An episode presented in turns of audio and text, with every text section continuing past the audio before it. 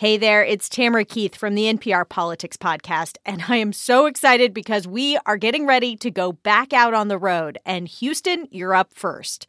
Join Susan Davis, Asma Khalid, Ashley Lopez, Domenico Montanaro, and me at Zilkha Hall on Thursday, September 15th.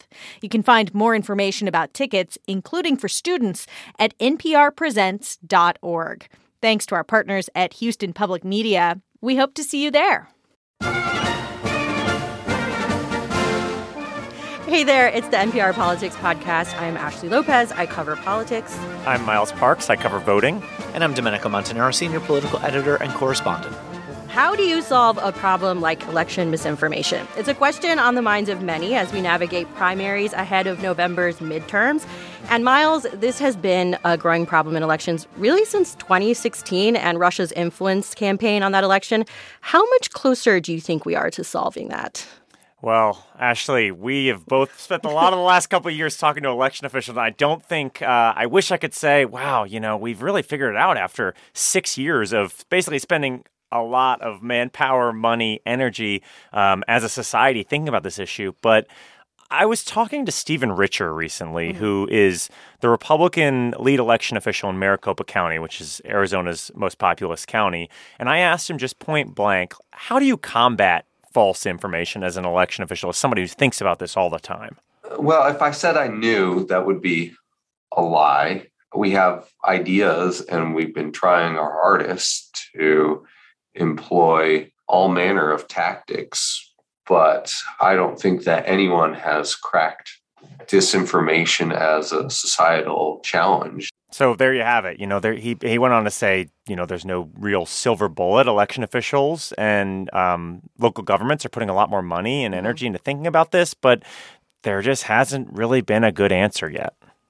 I mean, it seems like it's gotten worse, if anything, because you've got President Trump, former President Trump, out there talking about how the election was stolen in 2020 when we know that's not true, when that's been disproven over and over again, when he's lost in court repeatedly, when audits have shown that he's wrong, and you still have millions of people in his base believing him, and now having half a dozen election deniers win uh, Secretary of State's races uh, for the nomination for the Republican Party, you know, four four of whom are in you know swing states you know that is a very different place than we were even just uh, leading up to 2020 well, that does bring us to this research that you reported on, Miles, recently. It was commissioned by the Voting Rights Lab, which is a group that promotes easier access to voting. They tried to like quantify how people feel about voting in the US and more importantly, what sort of messages have an effect on their trust. What what did they find?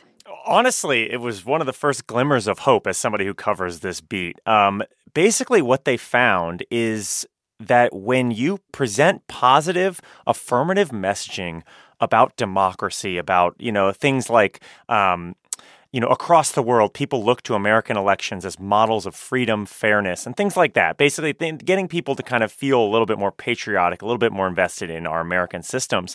That has a big effect on how they feel about whether they trust American elections. So they basically did this experiment where they asked a group of voters, uh, you know, how do you feel? Do you trust the counting in America's elections? Roughly 63% uh, of voters said that, yes, I do trust how we count votes in this country. But then they asked a different group of voters after reading this affirmative statement that had all of this kind of nonpartisan but very patriotic messaging about kind of the strength of democracy.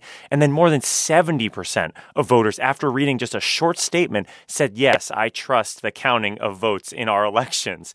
I talked to Tresa Undem about this, who led the research for the research firm PerryUndem. And here's what she said Here's what was stunning that I almost never see in social science research or our own survey research is more conservative voters, after hearing that affirmative narrative, they were in the double double digit points more likely to say they trust the process for counting votes in elections compared to a control group.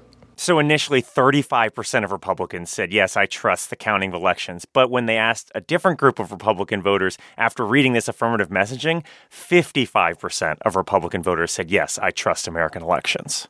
You know, it really shows why nationalism works, especially on the right. I mean, this idea of building in American exceptionalism around almost anything, you know, you can really appeal, especially to people on the right, to say, hey, America's really good at this thing. And it's amazing to see that in this research that people actually, uh, you know, moved in the direction of being more patriotic and believing more in election systems.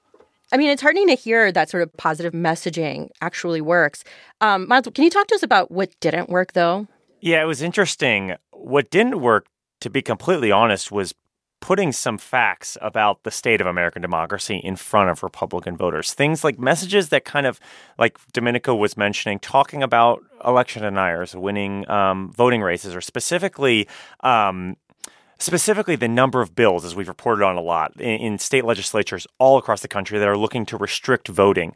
When those sorts of kind of democracy in peril narratives were put in front of Republican voters. They did not respond well to that. They kind of saw messages like that as Democratic talking points. You know, this idea that uh, actually things aren't that bad uh, and that this country is, is just fine. So those those sort of kind of more negative messaging campaigns did not seem to move the needle in terms of getting people to have more trust in, in the voting process. Well, I think part of that, right, is because of the bias, the confirmation bias that a lot of Republicans and conservatives have to begin with, and this distrust of the mainstream media. And when, you know, even if we're putting out facts that have been backed up by multiple sources, it's very difficult to break through. And we've seen that repeatedly, even with trying to fact check things, for example. Miles, we've been talking about how messaging can be used to affect the way people look at election integrity and security. Do you get the sense that candidates are taking this kind of messaging to heart yet? In other words, are they starting to say things like this is better for America instead of, you know, the other side is passing laws to make it harder to vote? I don't think so because I think there's kind of two different incentive structures here. Candidates have a very different incentive structure than election officials. Candidates, they're really just trying to win elections, whereas election officials are kind of in charge of making sure people trust the process and that everything goes according to plan. So while election officials, I think we're going to start to see try to use this sort of affirmative messaging to try and kind of bring some of these people who don't trust elections back into the fold candidates, especially Democratic candidates, you might think, oh, they might be able to peel away some Republican voters by using some of this messaging. When actually, what we know is that appealing to things like democracy is in peril, touching on kind of more catastrophic narratives around elections is what drives Democratic base voters. And so when we're thinking about what are Democratic candidates going to use, you always kind of have to assume that they're going to appeal to that base as opposed to trying to peel off a few of these kind of more Republican, moderate Republican voters. Right. And so, Domenico, like, let's say you're a candidate mm-hmm. in a purplish district. Is your messaging more like these people are extreme or we need to protect, like, the fundamentals of American democracy? You know, you might hear a little bit of both. But what I've heard from Democratic uh, campaign officials is that they're continuing to hammer this idea of quote unquote extreme MAGA candidates, people who align with uh, Trump. Because in a purple district, you know, in places that uh, potentially could go one way or the other, they need need to win over independents in those districts. And by the way, fear and anger are two of the biggest motivators in politics. If you want to turn out your base, as cynical as that might sound, uh, it's really important because it works. So ginning up a fear about what another candidate is going to do, whether that's a cultural, you know, touchstone like like conservatives will do about Democratic candidates, or it's about something like a threat to democracy, like you're seeing a lot of Democrats now say about a lot of what they're calling extreme uh, Republican candidates that's a really important reason why we're actually seeing Democrats hold up a little bit better in a lot of these Senate races, for example, in purple places, because there are these more hardline Republican candidates, and Democrats are really driving home that message to try to appeal to independents. Miles, I, I, think one of the big takeaways from this research is that these views are not immutable, that there was a lot of fear and concern once that once somebody goes down this rabbit hole of believing the big lie, that there's like really no reversing their views on this. So, what does it mean that these views actually can change? Truly, I don't think it can be overstated that it is a, a, real glimmer of hope in what has been feeling like kind of like a void of darkness. I mean, I talked to Paul Gronke, who's a political scientist at Reed College, who has done a lot of work for a long time working with local election officials and kind of gauging how they're feeling about things and how things are going at the local level.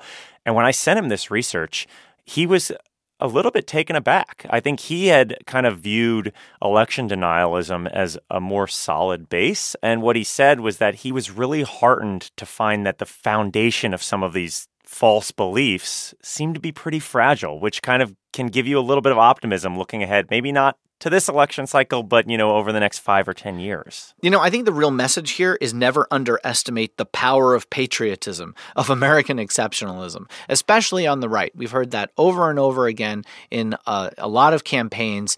This idea of American exceptionalism, and you know, it is a rallying cry, and it's interesting to see it play out in this research, and it's going to be interesting to see how local election officials take this and try to build trust around voting systems. Okay, and that's definitely something to look out for as the campaign season starts to heat up. I'm Ashley Lopez. I cover politics. I'm Miles Parks. I cover voting. And I'm Domenico Montanaro, senior political editor and correspondent. And thank you for listening to the NPR Politics Podcast.